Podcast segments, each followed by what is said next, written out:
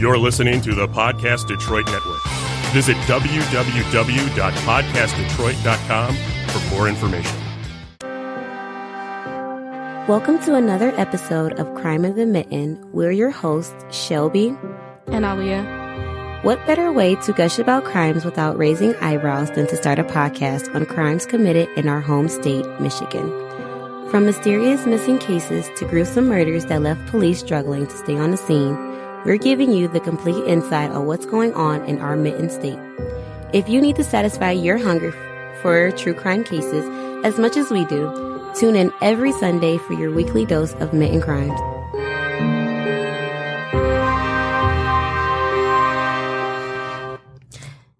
This week's episode is a listener's choice.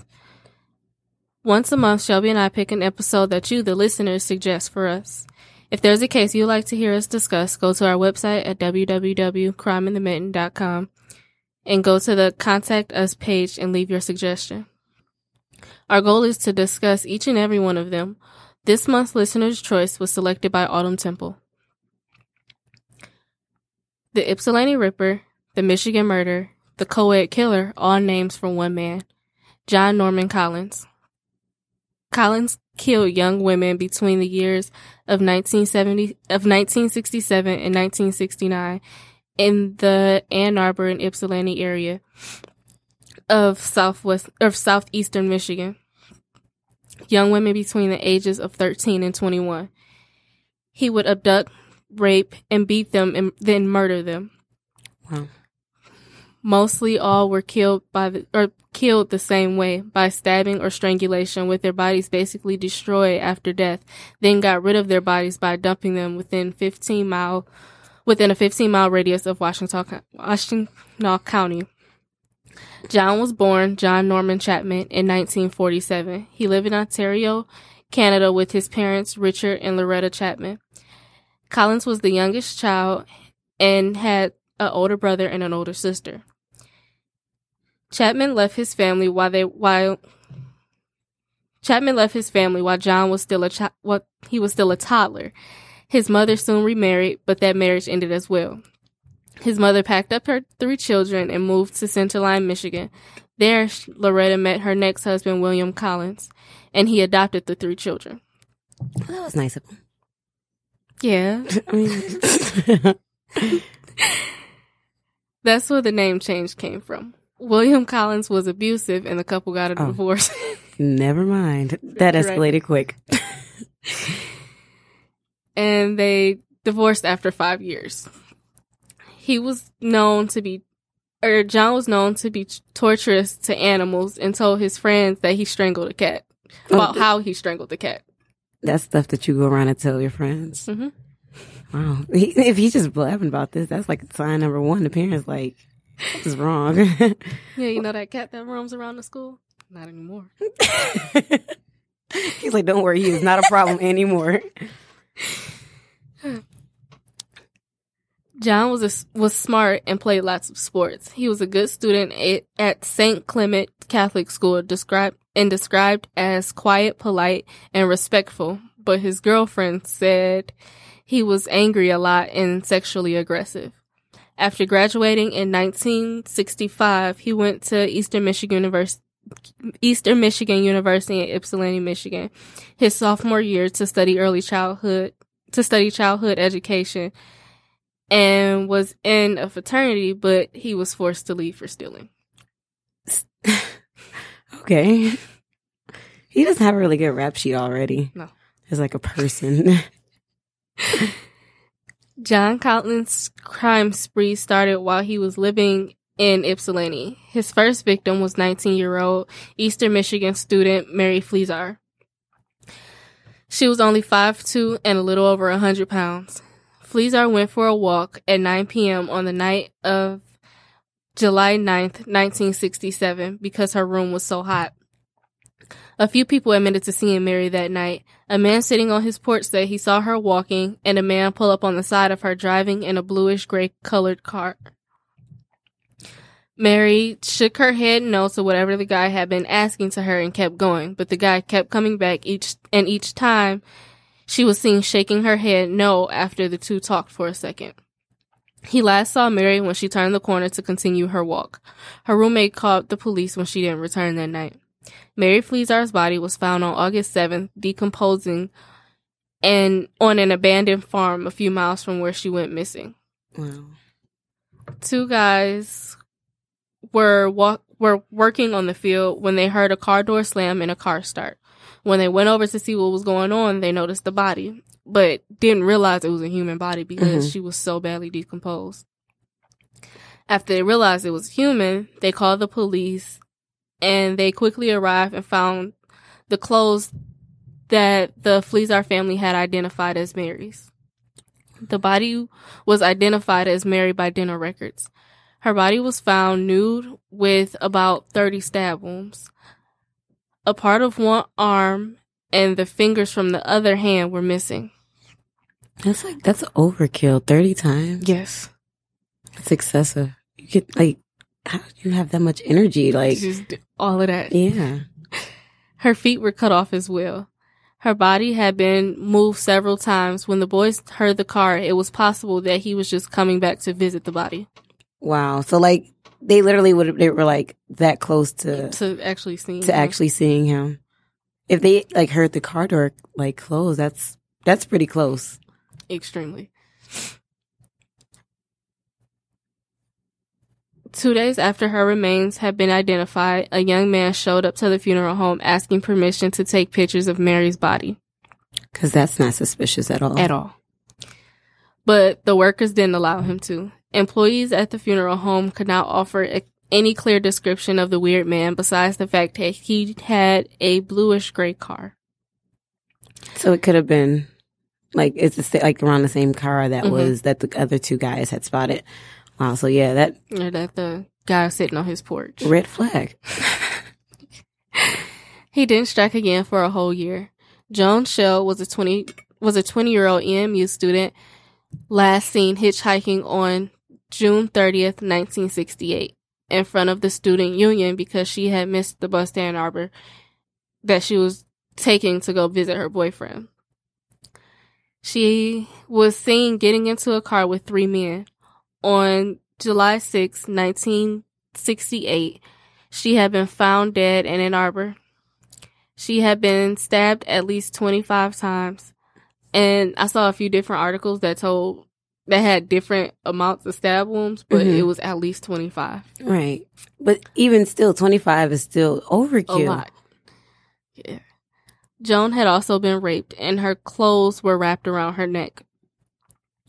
She, That's that's weird. Like, okay. Schell was found in Plymouth, Michigan. She had just moved into a house on Emmett Street in Ypsilanti.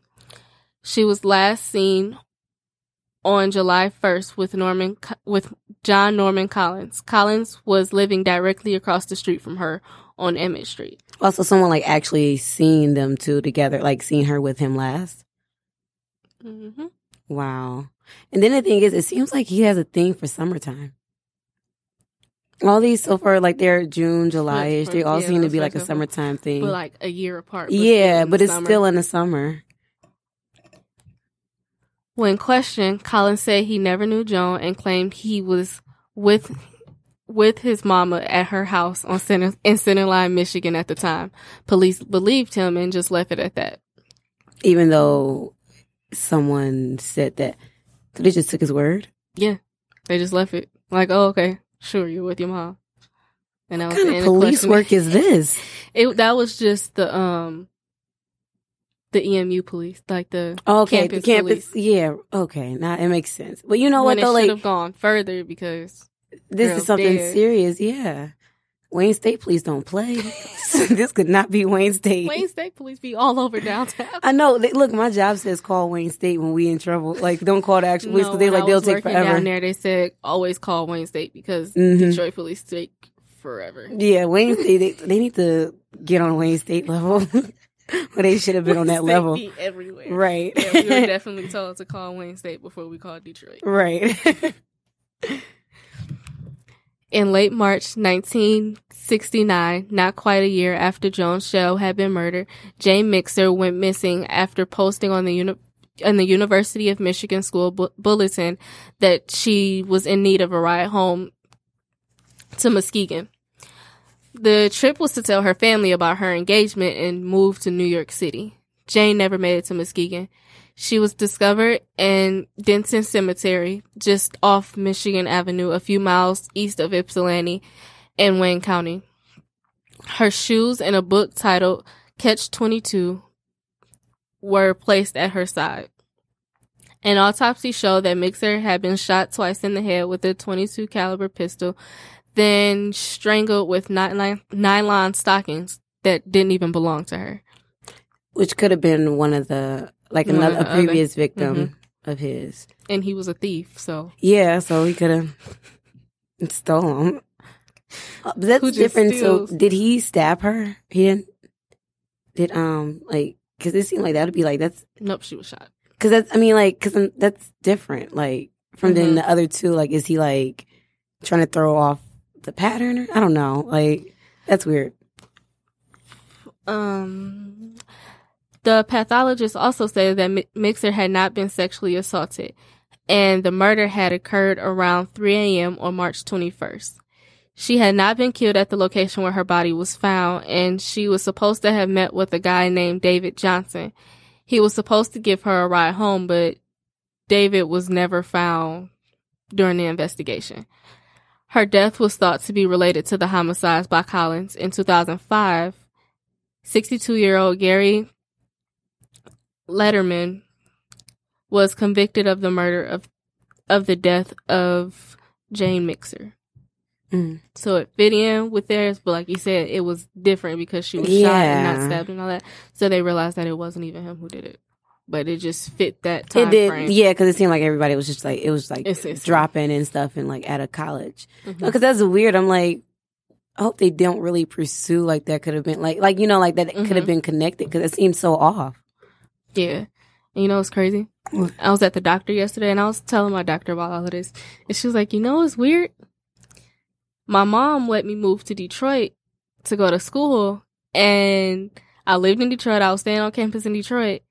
And then I told her, like, hey, I'm going to Ann Arbor to visit my boyfriend. She was like, no, you're not. Like, what do you mean? You always let me visit. Like, no, you got, like, I'd rather send you guys to New York than you go to Ann Arbor.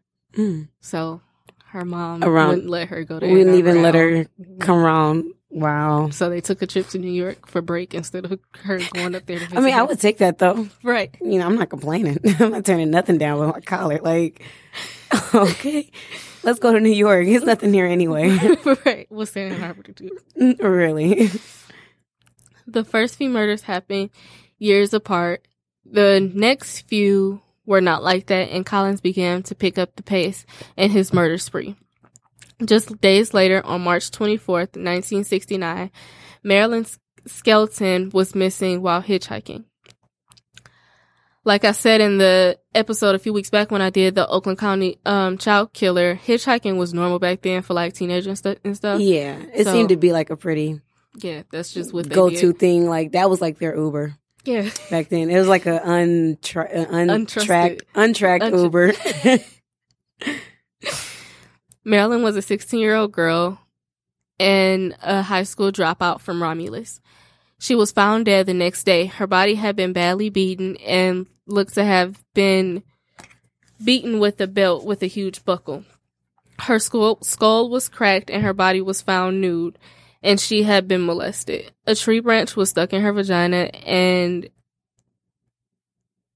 That's just stu- and oh and a um a rag was stuffed into her mouth. that's very excessive. Yeah, that's extreme. It Her- seems like like it's like the fact that they were speeding up, you're getting bold, and then Yeah. the fact that you're doing all this is like, what is what is what triggered all that? I mean, he did have a pretty messed up childhood. He had three parents by or three dads by the age of nine. Yeah, All of them were abusive. All of them were alcoholics. That doesn't like justify anything. He yeah, did, but, you can see, You see. yeah, it wasn't a walk in the park. not at all. And then he was moved from a, to a whole nother country at a young age. Like his life was just Yeah, that is true. That's a that's that's extreme. That's a, I mean, it's a lot going on. Still doesn't justify all. Doesn't this, at all because I mean, lot. like people do things like you have military kids who travel, like who move constantly, and you know things like that. It's not an excuse. Her body was found by a farmer working on the same field that Mary Fleazard was found on. As the farmer was walking through, he stumbled over her body.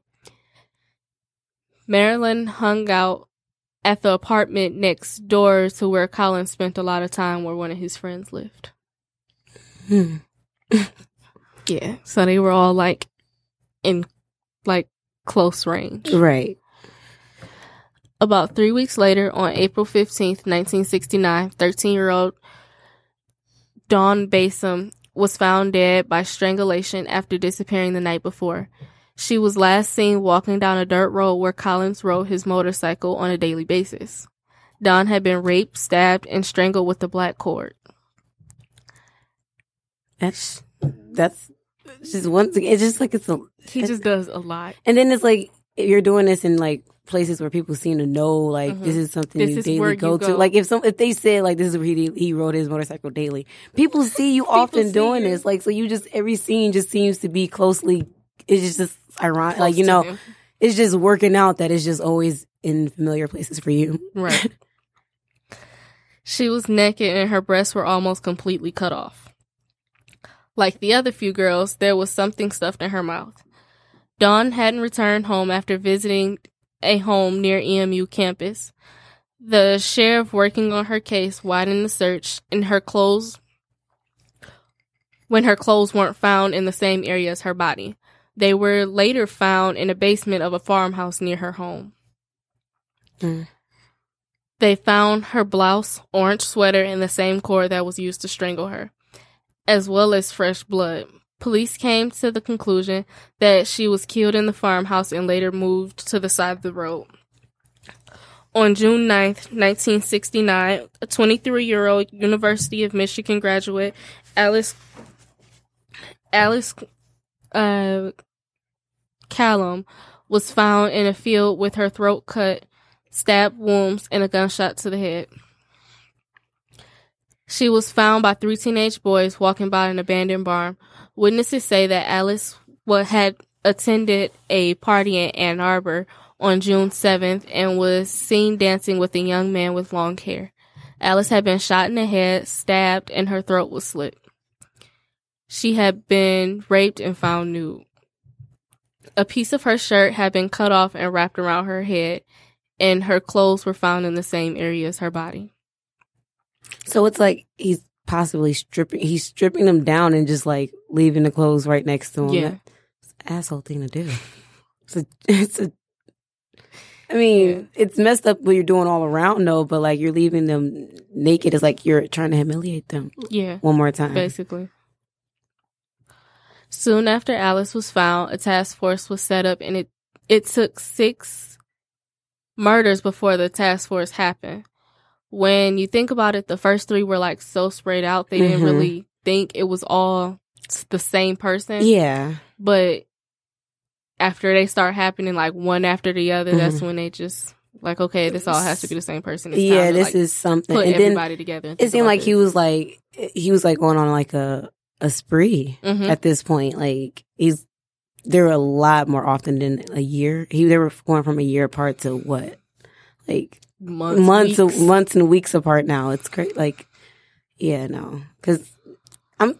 It's sad sometimes though when it takes them this long to like form task force on Mhm. stuff like this though, because it's like Just- especially just if like when you start getting all this information of like he was picking them up from like his normal routes and stuff. yeah, so they were in places he's seen. hmm The people in the area raised money to hire a fa- a famous psychic, Peter Her- Hurkos. He helped the police quite in quite a few cases, and some information he gave on the co- co-ed murders, but also gave some useless, unhelpful leads that sent the investigators in the wrong direction. Oh, that's great. Insert sarcasm. On June 23rd, 1969, a missing persons report was filed for 18 year old Karen Sue Beineman to the Eastern Michigan University police. The freshman did not return to her room that night. Karen was scheduled to pick up a wig from downtown where she was last seen. The worker at the wig shop said she was there earlier in the day and had left on the back of a young man's blue motorcycle. Three days later, almost two years to the date of the first victim, Mary Fleszar disappeared, Karen was found. Mm. A doctor and his wife were in the area walking in the wooded area when they found her lifeless body. She had been beaten, strangled, and raped. Her underwear were stuffed in her mouth, and human hair clippings were found in the underwear. I'm just like, it's really sad, but it's it, it is, and I'm like, you know, the main thing that's popping in my head right now, she didn't even get to wear her party cap. like she didn't even probably get to put the wig she got on, the wig and didn't even got to get, get a chance to wear it. When and it was like actual hair clippings, not like a strand of hair, like hair clippings. Mm. When the sheriff heard about the case, he went. He didn't want to inform the information to get out to the public. He wanted to keep it a secret to see if the killer would return back to visit the body like he had done with the others. Right. Officers put a mannequin in the spot where Karen had been found and had a stakeout in the area to see if he returned. Around midnight, a male was walking walking down Riverside Drive where she had been found. It was raining, so it was strange for someone to be out walking, especially that late night at night in that area. Right. When the man entered the area, the detectives felt they had their guy. They, he was so close to the mannequin but didn't touch it. When the man realized that it wasn't Beineman's body, he ran through the woods with the detectives not far behind. The detectives searched for the suspect, but they had lost him because it was so dark and with the rain, Mhm. detectives weren't able to get a description of the man. Wow, and that most likely they were that close to catching him at that point. That's frustrating. Very. Campus police, Larry Mathewson, was the officer who brought everyone's attention to John Collins. In the case of John Schell, he was the officer who questioned Collins when he said he was at his mom's house that night she went missing. Mhm. Mathewson said the picture of Collins to the show the picture of Collins to the wig store clerk and the other witness that was in the store at the time Karen was there. Both witnesses said that Collins was the guy they saw.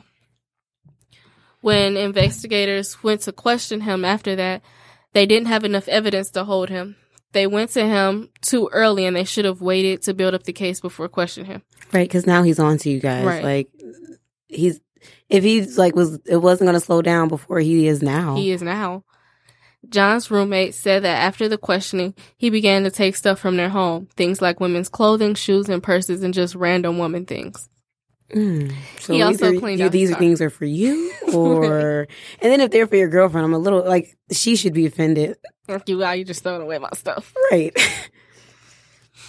Like just clean out his car, like things he has stolen, things that he had just simply got off of his victims. hmm John had been house sitting for his uncle, State Police Sergeant David Leik, and his family while they were out on while they were out of town. When they returned home and he went back to work, he found that his nephew was the prime suspect of the murders. He didn't want to believe it. He didn't want to believe it was true. David Leik was in his basement where John had been and discovered what looked like blood. He had analysis come to work come into his home to check it out, but it turned out not to be blood. While they were searching the basement, they found hair clippings, but later discovered that it came from Mrs. Light cutting the children's hair. Although that was proven that the hair belonged to the children, it was the hair that was found in Karen's underwear. Mm, so they were still able to connect him to that. Mhm. As they continued the search of the basement, they found actual human blood, but because it was the 60s, there was not much that could be done with that piece of evidence. Mm. After the search, they went back to John Collins, John Collins, and told them what they found. He con- continued denying ever knowing or being around Karen. Because they had the hair clipping and the eyewitnesses from the wig shop, they were able to arrest him. John cleaned out his car, but they still found blood around the front seat that was the same blood type as Alice. Not only did they find the blood, but they also found the, some material that matched the belt that was tied around a young girl's neck all the way in California. So everything is like starting to piece Mhm. together now. this girl was she lived in California. So Roxy Phillips was a 17 year old girl from Salinas, California. She went missing on June 30th, 1969. She was going out to get to mail a letter and out with a friend.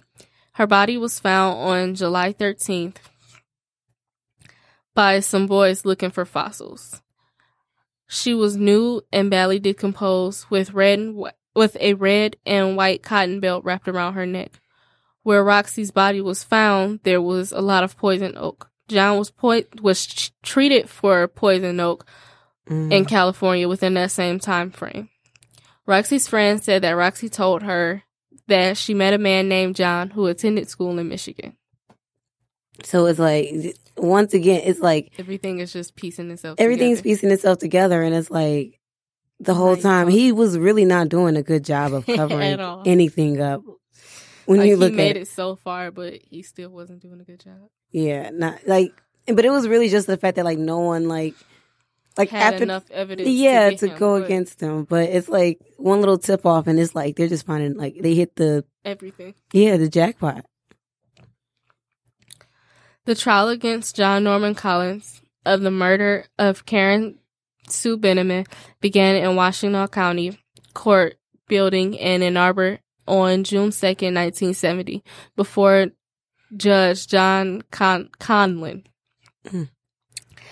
Collins chose to testify in his own defense after being advised by his lawyer, or chose not to testify in his own defense after being advised by his lawyer.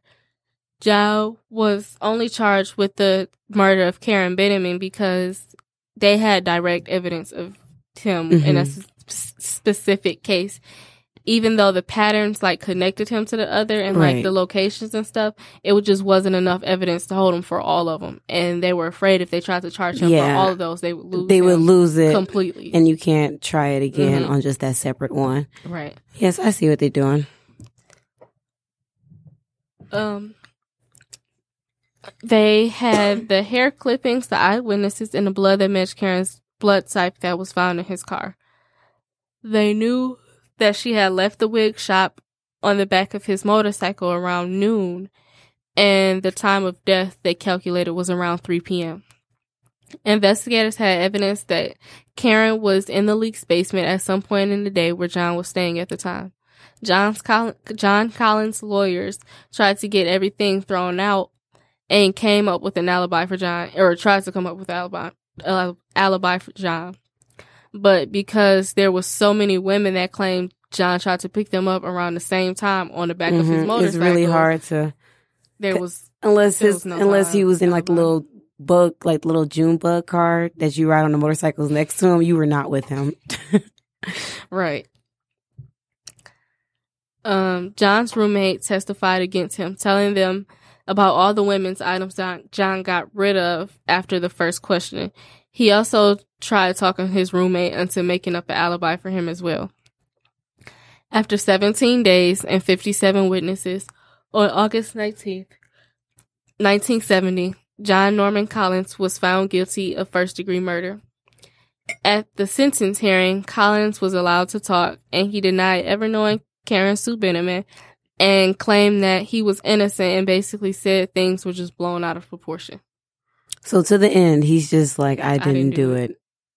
I don't even know her. The decent thing you can do is just take responsibility. And saying taking it too far, they literally like.